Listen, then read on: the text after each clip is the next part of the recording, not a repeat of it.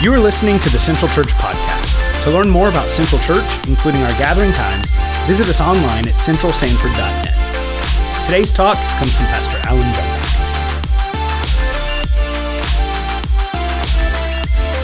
God is good, and all the time. Take your copy of God's Word and turn to Luke chapter 46. Luke 46, and it's just a wonderful time of worship. We're so grateful for those of you joining us online. And uh, today, we're actually going to begin a, a, little bit of a journey towards Easter. Do you realize that after today, we only have five Sundays until Easter? Easter is on April the 4th. And uh, today, we're going to be starting a journey that uh, my prayer is will be transformational for our church and for you personally. Uh, one of the things that I'm convicted about is that there are many people uh, that come to sun- church Sunday after Sunday that are struggling. And maybe you're one of those people that's struggling, or maybe you're watching online and you're struggling. And so, over these next 40 days, you're going to be given opportunities to draw closer to the Lord, uh, either through a prayer and worship night, which will be next Sunday evening, which I really want to encourage you to come and be a part of. Or maybe it is towards the end of March where we have a time of a season where we're going to go through a prayer and fasting time, where we're going to call the church to fast and to pray and my prayer is, is over these next five Sundays that God would do a work in your heart and in my heart so that we can be the people God's called us to be. So let's pray this morning and then we'll jump in. Father, we love you. Thank you for this day. Thank you for the time of worship that we've experienced. Father, today we need you more than we've ever needed you before. God, help us to know and comprehend with all the saints your love today. We pray for those who would love to be here but are not able to be here. And we pray that your Holy Spirit would move mightily. In Jesus' name, amen. Luke chapter 9, verse 46. Let's all stand as we read this God's word this morning. The Bible says, An argument arose among them as to which of them was the greatest. But Jesus, knowing the reasoning of their hearts, took a child and put him by his side and said to them, Whoever receives this child in my name receives me, and whoever receives me receives him who sent me. For he who is least among you all is the one who is great. Verse 49. John answered, Master, we saw someone casting out demons in your name, and we tried to stop him, but he does not follow with us. But Jesus said to him, Do not stop him, for one who is not against you is for you. And when the days drew near for him to be taken up, he set his face to go to Jerusalem. And he sent messengers ahead of him who went and entered a village of the Samaritans to make preparations for him. But the people did not receive him because his face was set towards Jerusalem. And when his disciples, James and John, saw it, they said, Lord, do you want us to tell fire to come down from heaven and consume them? They actually said that. But he turned and rebuked them, and they went on to another village. You may be seated. How many of you have ever needed an attitude adjustment? Believe it or not, as a child, I wasn't perfect. Uh, and there were some times that, that my mom, I can remember my mom and dad saying, Son, do you need an attitude adjustment? Now, for in the Brumback household, an attitude adjustment often included the Board of Education being applied to the seat of knowledge. But, but there's from time to time in your life, can I get a witness on that? Any of you ever had to go through that? But there, there are some times in my life that even after growing up and leaving the house, that I had to receive some attitude adjustments. You know, as you get older, uh, just because you're older doesn't mean you're wiser. I know a lot of old fools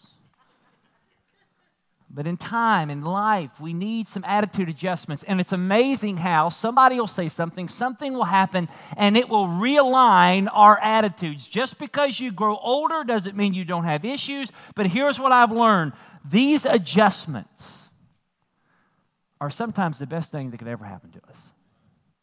Because these attitude adjustments are what help us mature, and they also save us from a lot of pain. Well, Jesus here is training his disciples to make disciples. He has been teaching them to trust him. That's what we looked at last week. To trust him and to learn to trust him. But now he's going to teach them and us today how to think like him. You know, one of the key components in making disciples is accountability. It's, it's holding others accountable in their walk with the Lord. And here Jesus is holding his disciples accountable to not only do right, but to think right. See, following Jesus in faith and lifestyle and helping others do the same involves not only acting like Jesus, but thinking like Jesus. See, a lot of us have stinking thinking. And so, in these three episodes that we just read, Jesus here is going to correct the thinking of his disciples. And, and, if you really boil down all three of these issues, it boils down to pride. Sometimes God has to whittle us down. And so, what we learn is what he does is he teaches us three things. He teaches us, number one, that service is greater than notice, cooperation is bigger than tribalism and compassion is better than retaliation. So let's unpack those. Number one, we see humility. Jesus is going to teach them humility, that service is greater than notice. In verse 46, an argument arose among them, that is, the disciples. If, if you were here last week, or maybe you weren't here last week, or maybe you watched online, that Jesus had just spent some time with Peter, James, and John on the Mountain of Transfiguration. They were at the bottom of that mountain. Jesus heals uh, the, the, the, the, son of a man who was demon possessed. The son was demon possessed. And, and, there was this great moment there that happened that Jesus show, showed not only his glory on the mountain, but his grace in the valley. But then, after this great moment of, of where Jesus is really trying to show who he is and who he was, that there was an argument that took place as they were walking back to Capernaum from the area that many believe was Caesarea Philippi. There's a dispute that arose among them, and this dispute was who was the greatest. Now, let me just give you some context. We didn't read it, but if you read verses 44 and 45, Jesus, on the way from Caesarea Philippi to Capernaum, has told his disciples that the Son of Man is about to be delivered into the hands of sinful men, that he is about to be betrayed, he's about to be rejected, he's about to be crucified on a cross. And the interesting thing is that as Jesus has just told them that, after displaying who he was in his glory and his grace, the only thing on the disciples' minds was who's the greatest. Now, we kind of can do this from time to time. We, we look into superlatives. We have debates like who's the greatest singer, who's the greatest athlete, what's the greatest movie. Maybe you've had those type of debates, but then it gets personal. Uh, what's the, who's the greatest sports team? And we know that's the University of Kentucky. Defeating that nasty horde from Tennessee this yesterday we are now at that great record of 8 and 13. But don't let our record fool you. Who's the best looking? We all know mirror, mirror on the wall. Who's the best looking one of all? And every time my mirror says me. Who's the smartest? In, in, this day, there was what's called the Jewish hierarchy of honor. That honor, this culture in Jesus' day was an honor based culture. Even in the Middle East, it's an honor based culture. And your status was decided on how people addressed you and how people treated you. In that day, where you sat is where you stood. So, like, it's first class and business class and coach. And so now you can just kind of notice, maybe in your sanctified imagination, the smack talk that was happening amongst the 12. Peter says, Hey, boys, I'm the guy that walked on water.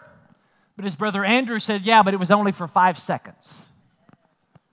Judas Iscariot said, Oh, I carry the money. What do you bums do? And they all whispered under their breath, But you have sticky fingers. James and John says, We have nicknames. Jesus gave us nicknames, sons of thunder. And they all said, Yeah, because you're loud and crazy. Bartholomew said, Hey, no one really knows too much about me. I don't really have much to say. And the rest of them say, Just you be quiet, Bart.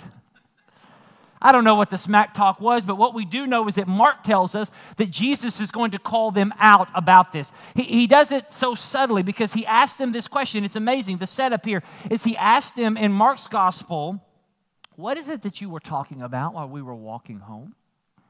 What was this discussion that you were having? And I just, in my mind, as, as they know what they had just had this argument about, that they weren't necessarily thinking that Jesus was listening to them. Do you understand that Jesus hears and knows everything you think and say and do? He does.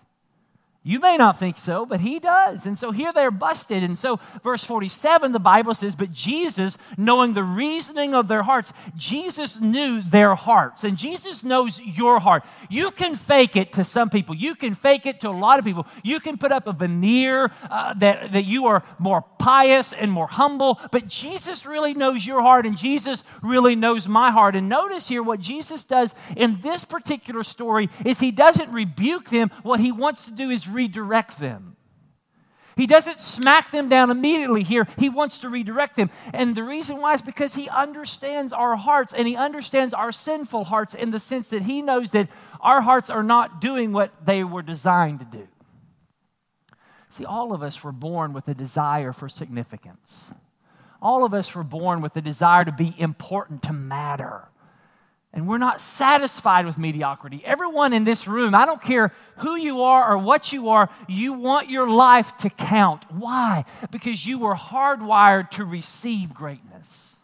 God created us to be receivers of greatness, but this greatness that we are to receive should be from God and not from the world or from other people. Because in creation, God did some amazing things. I mean, you think about all that God did in creation, how He spoke things into existence. I mean, if you go to the beach or if you go to the mountains or if you go to some wonderful places or you just see the intricacies of how God has fearfully and wonderfully made things, He made all of these amazing things, but only one did he give the ability to be his image bearer? Only one of his creatures did he give the unique ability to be in relationship with him and to call him Father, and that is you. That is humanity. And so we were created to receive the honor of being an image bearer. We were created to receive greatness. But when sin entered into our world, it turned our desire to receive greatness from God into a desire and a longing to receive greatness from other people. And so, because of our sinful hearts, we want to have others recognize our greatness. We want others to sing our praises. We want others to follow our lead. Our sinful hearts are conditioned to value the wrong kind of greatness. And so, this greatness that we perceive, or pursue is really relative greatness. Because it's greatness that is defined and measured in comparison to other people. That, that was what the argument was. I want to be the greatest of the 12. Compared to all you bums, I want to be the greatest. And it was relative greatness. The greatness that you and I often pursue is just merely smoke and mirrors. Jon Bloom, on this particular topic, said that our sin nature is pathologically selfish and replaces God with the self as the standard measure of greatness. It calculates the value of everyone and everything else in relation to the self. So, what we do is we, we may not necessarily consciously do it, or maybe we consciously do it, is we sit down and we evaluate everything and everybody by us. We are the sum and the measure of what we define as being great. And so we either value or devalue ourselves based on where we think we rank in our preferred or accessible social context. And so what we do is we kind of see, well, where do I stand with all these other people? And so either I get my value, well, I'm smarter than they are, or I get my devalue, my low self esteem, I'm dumber than they are, or I'm better looking than they are, or I'm uglier than they are, or I'm stronger than they are, or I'm weaker than they are. It's like the other day, yesterday, I was running with somebody in our church, and we were just going what we thought was a breakneck speed until this guy just started racing behind us. You know, it's like floating. And, and I looked at the guy and I said, There's always going to be somebody faster and better than you and me. And so we do this. We, we find our value or we devalue ourselves. And then here's what else he says He says, we either value or devalue others based on how they enhance or take away our perceived relative greatness. And so, what we do is that if you give me value, then I like you. But if you don't give me value, then I don't really want to have anything to do with you because you're not really worth my time. See, we were created for greatness. And we want it. But we want the wrong kind of greatness. We settle for relative greatness. And so here's the question that I have to ask myself because this is a struggle of my heart. Is does it really matter if we become the king of our little hills? Like, think about this. Whatever you're striving for right now, if you get to the top of your ladder, what's up there?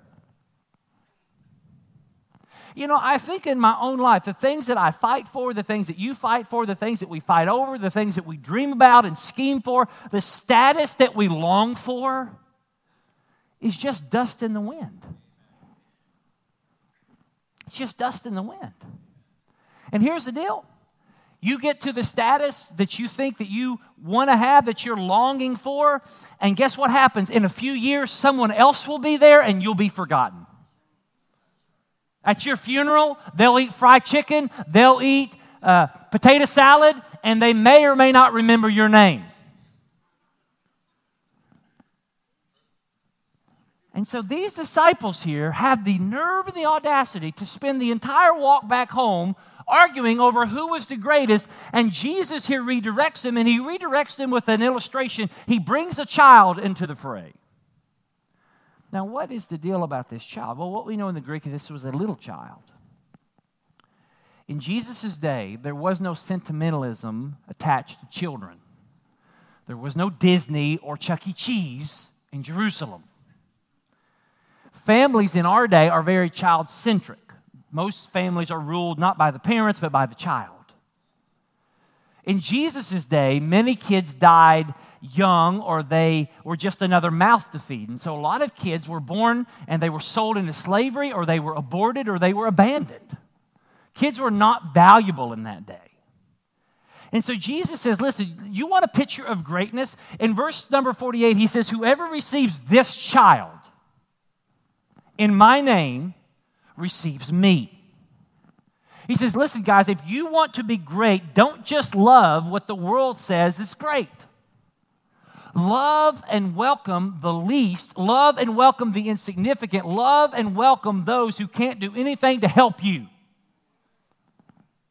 And if you receive them, then you're receiving me. And if you receive me, then you're receiving my Father one of the greatest ministries. We have multiple ministries in our church, but there's at least two wonderful ministries in our church that really exemplify what I think is this kind of mentality. One is our children's ministry, our kids ministry.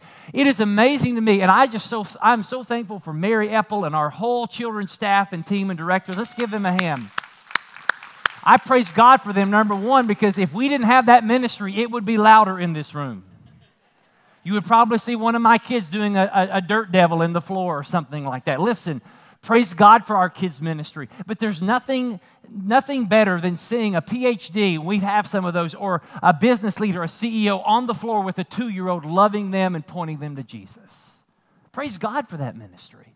And if you're looking for something to help you serve others, we need all the help we can get in the children's ministry. Because the good news is our ministry keeps growing at this church and children's ministry because a lot of y'all are having babies. Praise God for that.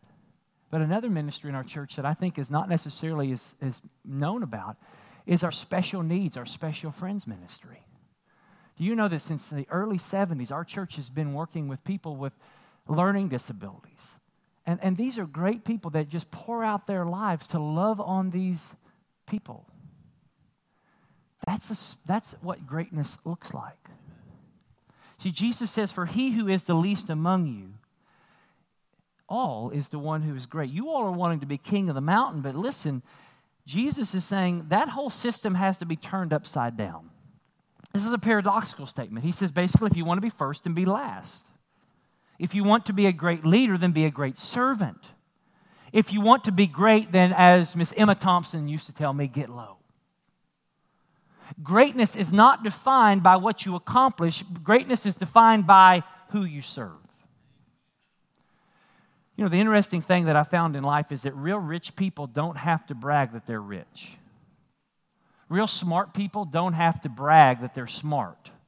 Real godly people don't want to brag that they're godly because you know it when you see it. The same is true here. If you've got to brag, or tell others how great you are, it shows the insecurity of your heart. Jesus says, listen, if you want to be great disciples, stop arguing about it and start serving the least of these. You and I will never make disciples of all people until we redefine what true greatness is. if we're looking for the limelight and the spotlight, and if we're looking to be the next big or great whatever, we may be great, but great at the wrong thing. Listen to this statement and let it permeate your heart this week. Greatness is not earned, it is given by God. You cannot be great in the eyes of God by trying to earn it. And I want you to understand it is better to be great in the eyes of God than to be great in the eyes of anyone else. And the gospel tells us this that belonging to Jesus sets us free from being great in the world. But the problem is, in my sinful heart, is that sometimes I love myself too much and exalt Christ too little. And so here Jesus redirects. Humility. Service is greater than notice. Number two, unity. Here's Jesus continuing. He's talking now about cooperation is bigger than tribalism. So Jesus has just said, listen, if you want to be great, Peter, James, and John, Bartholomew, Simon, Judas, all you other guys, get low. Then John answered Jesus and says, Master, we saw someone casting out demons in your name and we tried to stop him. Jesus has just talked about loving and receiving insignificant people. And the only thing that was then on John's mind, I mean, you think about this. Does this not sound like some of you talking to your teenagers? But what about that guy we saw casting out demons in your name? Listen, this wasn't a rumor, this wasn't a report. They saw other people do something that they thought they were uniquely equipped to do. And it messed with their minds. This guy, who they didn't know, was doing the Lord's work. And so John says, Listen, Jesus, you know what? You're, you're right about this, sir. We, we saw it. When, we, when you sent us out, we saw a guy. He was casting out demons in your name, and we said, Dude, stop it. Now, what was this guy doing? He was helping people. He was helping demon possessed people. he was doing the right thing and he was doing it with the right motive because he wasn't doing it in any other name but the only name that matters the name of Jesus. And the disciples had the audacity to tell him to stop it. Stop it. Why? John tells us because he does not follow with us. So, in other words, his, their opposition boiled down to one thing he ain't one of us. He's not in our circle. He's not in our group. He's not in our tribe. They try to shut him down because they had put their tribe above the mission. Now, you say, what does this have to do with me? Well, it has a lot to do with all of us. Tribalism will make you do things that make no sense at all. See, these disciples on their first mission trip were just trainees trying to learn how to do something, and here they're stopping someone from doing what they were trained to do. And they were trying to stop the work of God because the worker was not from their tribe. How many times do we do that stuff? There is tribalism that happens today, and our country is filled with tribalism. We have ethnic tribalism, black versus white, gender tribalism, man versus woman, generational tribalism, old versus young, community tribalism, urban versus rural, class tribalism, rich versus poor, political tribalism, Democrat versus Republican, theological tribalism, Arminianism versus Calvinism. And our society wants to create more and more division through different doctrines of demons that are out there so that we can get to this point that the more unique our tribe is, the more enlightened we are. The problem is this is that we can easily place our little subcultural cliques into a place that we act as if no one outside of that clique really knows God and is really faithful to God's work. How many times have you heard somebody say, I can't believe that person cannot be a Christian and vote for that person? That person cannot be a Christian and do this or that or the other, but it's not sinful things. It's just things that don't fit your political or, or, or personal ideologies or philosophies. Our world is all about making the narrative of us versus them. And if you ain't with us, then you're not right. And sadly, what happens is, is that we make it about us more than we make it about Jesus. Now, I want you to not just lose this th- uh, thought that there are distinctions that need to be made. There are truths that cannot be compromised. There is a false gospel out there. There are truths that we need to defend and we need to stand on and not compromise. But there are some things that are not gospel things. And we've got to put the mission above our tertiary, temporary things that we like. The mission is greater than our politics. The mission is greater than our denomination. The mission is greater than our ethnic identity. So, what does Jesus do? Verse 50, he redirects. He says, Do not stop him. For if they are not against us, then they are for us. The verse says, Do not stop him, for the one who's not against you is for you. If a person isn't against you in God's work, but is doing God's work, then that person is for you. If the other person is a believer, sharing the gospel, loving people in Jesus' name, even though they may not be a part of your tribe, they are a part of his kingdom. And here's what we have to understand, church that God's kingdom is bigger than our little tribes. If all God has is our church, He ain't got much. If all God has is our denomination, He ain't got much. If all He has is our nation, He doesn't have much. But the good news is that God has way more for Him and with us than we know. You know, there are two nations that right now that most Americans are worried about China and Iran. We hear China, China, China, Iran, Iran, Iran, and even Russia, Russia, Russia. Let me just tell you something about the Chinese church. Conservative estimates say that there are at least 100 million Chinese Christians, and that number is growing. It is even some saying that there are more, more true evangelical, born again, spirit filled Chinese Christians in China than there are in the United States. Nik Ripken, in his book, The um, Insanity of God said that virtually every believer who I have met in China had either been to prison for their faith or knew someone who had. How many of y'all know somebody like that? Right now, I know as a trustee for the International Mission Board that the, that the, the church in China is sending thousands of missionaries every year around the world. We have a partnership with missionaries from China, at least 800 missionaries who are going to the Middle East in 2022. Now, what about the church in Iran? Did you know that the church in Iran is the fastest growing church in the world? In 1979, there were 500 Christians. Today, there are over 2 million Christians and growing in the nation, the Islamic nation of Iran. God's got more than us. And we have to get beyond our American cultural Christianity to think that all God has is us. And here's what we also have to understand that our eternal identity as a Christian outweighs any other earthly identity.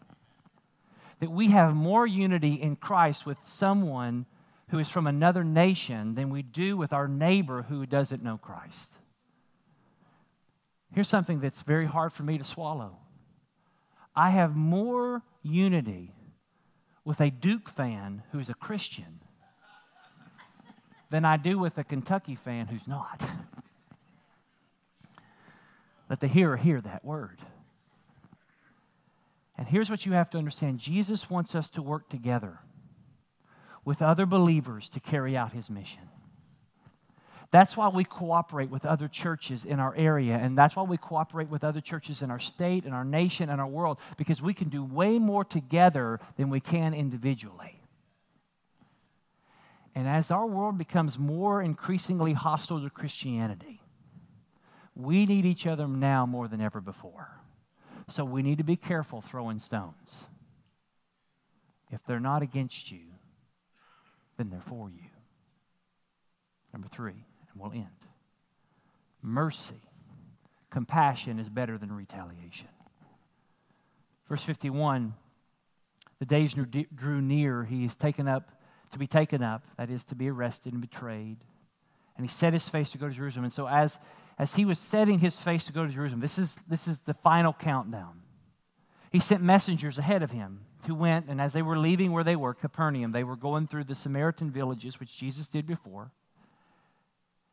And he sent out an entourage because Jesus had a bunch of people that would come with him. Everywhere he went, Jesus was, it was Circus Day Jesus. And so they were going to this little Samaritan village on their way to Jerusalem, and they needed to make reservations.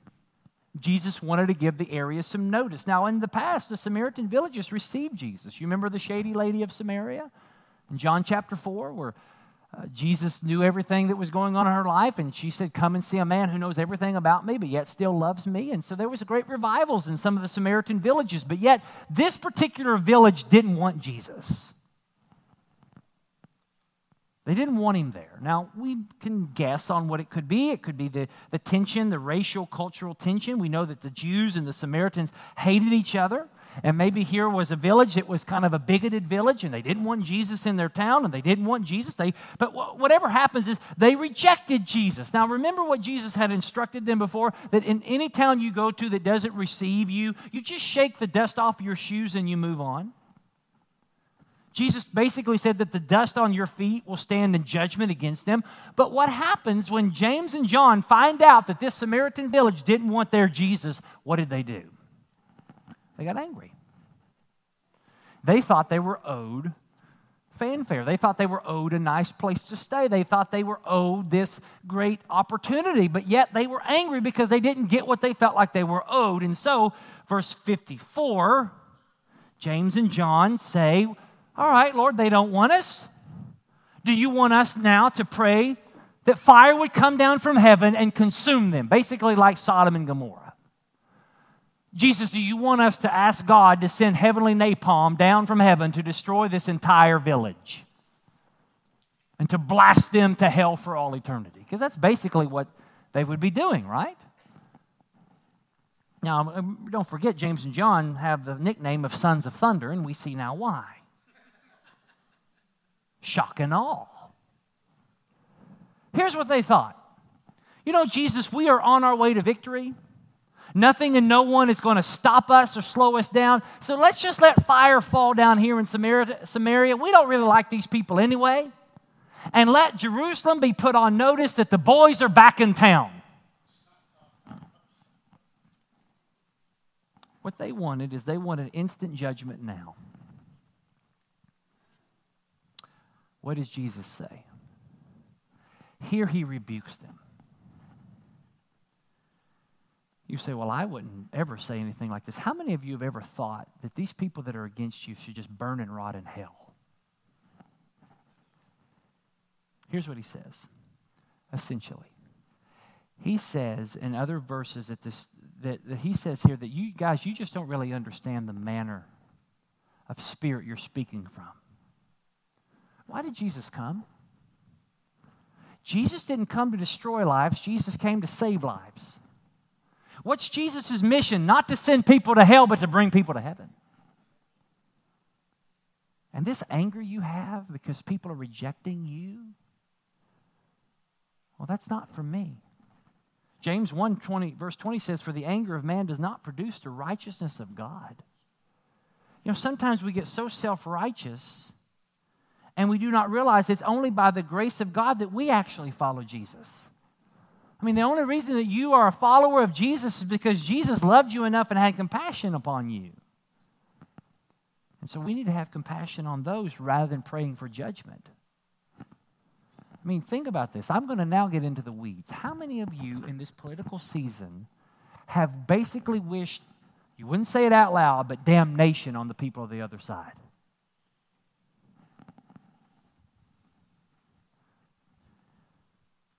Our, our job is to have compassion on those who reject Jesus and to pray for them. You know why? Because judgment is coming if they don't repent.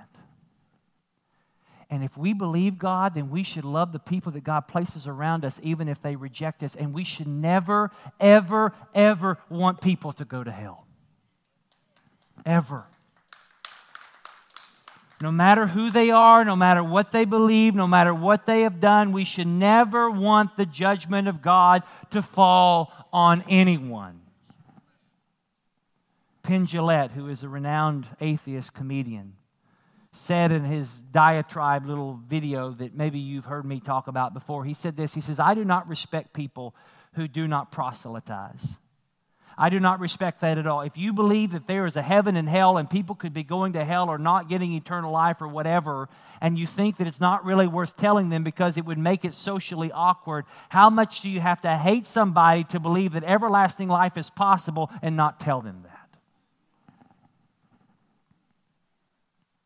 Jesus rebuked them and they went to another village. Listen, after we share, if people reject, we don't get angry, we just keep moving. We just keep moving. We don't argue, we don't seek revenge, we show mercy on them, we turn the other cheek. We pray for our enemies because they're ignorant, and if they reject us, they're not rejecting us, they're rejecting God. We should show mercy because compassion is better than retaliation. Because God, thank God, He delights to show mercy. James chapter 2 says that mercy triumphs over judgment. Jesus says, Blessed are the merciful, for they shall receive mercy. So let's end. And here's how we're going to end. How do we get this? How do we get humility? How do we get unity? How do we get mercy? Where does it come from? Did we just muster it up? How do we do that? You know how? I'm going to tell you how. The best attitude of judgment, adjustment we can have is by looking to Jesus. You want your attitude adjusted? Remind yourself of Jesus. You know, in verse 51, it says here that he set, Jesus set his face to go to Jerusalem. Going to Jerusalem meant something different to Jesus than it did to his disciples. Jerusalem, to the disciples, in their minds, meant glory, to Jesus, meant death. See, Jesus has no illusions of a quick, a quick heroic death. He knew that it would be slow and it would be horrific, but Jesus voluntarily went. You know, the cross is not an accident of injustice. God planned it out of his infinite love for sinners like you and me. Jesus came and set his face to Jerusalem to fulfill the mission, and that mission was to die for you and for me. John 10 18. Jesus says, No one takes my life from me. I lay it down of my own accord. See, on the cross, we see greatness defined. You want to see greatness? Look at Jesus, who didn't come to be served, but to serve and give his life a ransom for many. In Jesus, you see unity, a unity of purpose. In Jesus, you see mercy rather than hate. So much so that while Jesus was on the cross, he said, Father, forgive them, for they do not know what they do. You know, if the Samaritans really knew who they just rejected, it may have changed their mind. You know, we talk to people and they reject us if they really knew what we know. Mercy's always greater And here's what I know. You know what I know? That on the cross, God the Father answered that prayer. What did he say? Go put it back up. He said, Father, forgive them. Gospel tells us that because of Jesus, the Father does forgive us. Because of Jesus, we have a Father who forgives us. Because of Jesus, we can continue on. And when we do sin, whether it's pride or bigotedness or intolerance or hate, that we can run to Jesus. And here's what I love about God the same Father who gives us an attitude adjustment is the same Father who will give us a hug with His grace. You know, that's the great paradox of being a parent, right? You can spank them with one hand and hug them with the other. sometimes doing both at the same time. And so does our Father?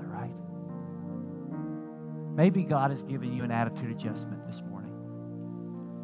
Maybe it has nothing to do with anything I talked about. We're never going to see real disciples being made until we have a church that's on our knees in repentance. Starting today and moving towards these next 40 days, I'm calling our church to repentance. I'm calling you to repentance. I'm calling me to repentance until we get on our knees and come before the Father and ask Him to forgive us for so many things. We're never going to see God move in our lives.